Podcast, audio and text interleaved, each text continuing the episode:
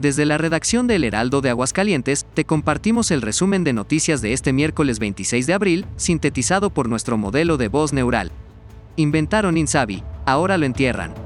A iniciativa de Morena, la Cámara de Diputados sepultó ayer al INSABI, creado por el gobierno de Andrés Manuel López Obrador como la institución pública que brindaría atención médica a la población sin seguridad social.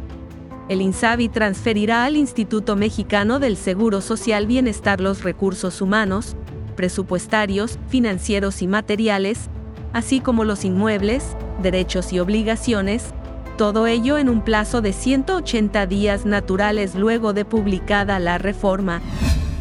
Entregan al ejército control de Tren Maya el Pleno de la Cámara de Diputados aprobó reformas para garantizar al ejército el manejo del tren Maya por tiempo indefinido y que el gobierno otorgue asignaciones en el uso de todas las vías férreas del país. Continuará Garduño al frente de Migración.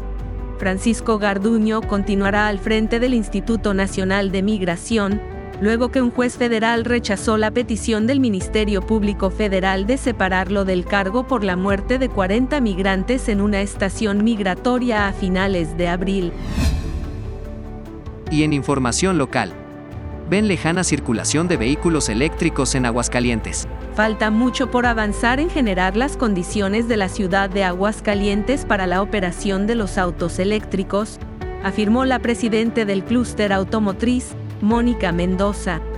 Se debe generar un proceso de transición entre los automóviles con uso de combustible y las unidades eléctricas, para lo cual se debe conocer mucho más en aspectos fundamentales como la movilidad y la infraestructura requerida dentro de la ciudad. Hay nueva cifra de casas abandonadas. La delegación de Infonavit en Aguascalientes tiene contabilizadas 1.500 viviendas abandonadas en el estado, la mayoría de ellas se encuentran en los municipios de San Francisco de los Romo y en Jesús María.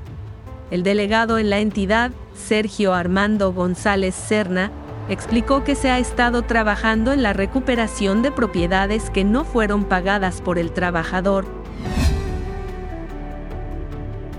Estas y otras noticias están disponibles en heraldo.mx y en nuestra edición impresa.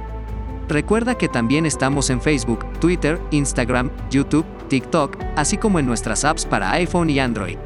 Este podcast lo encuentras en tu plataforma de audio favorita. Nos escuchamos mañana jueves.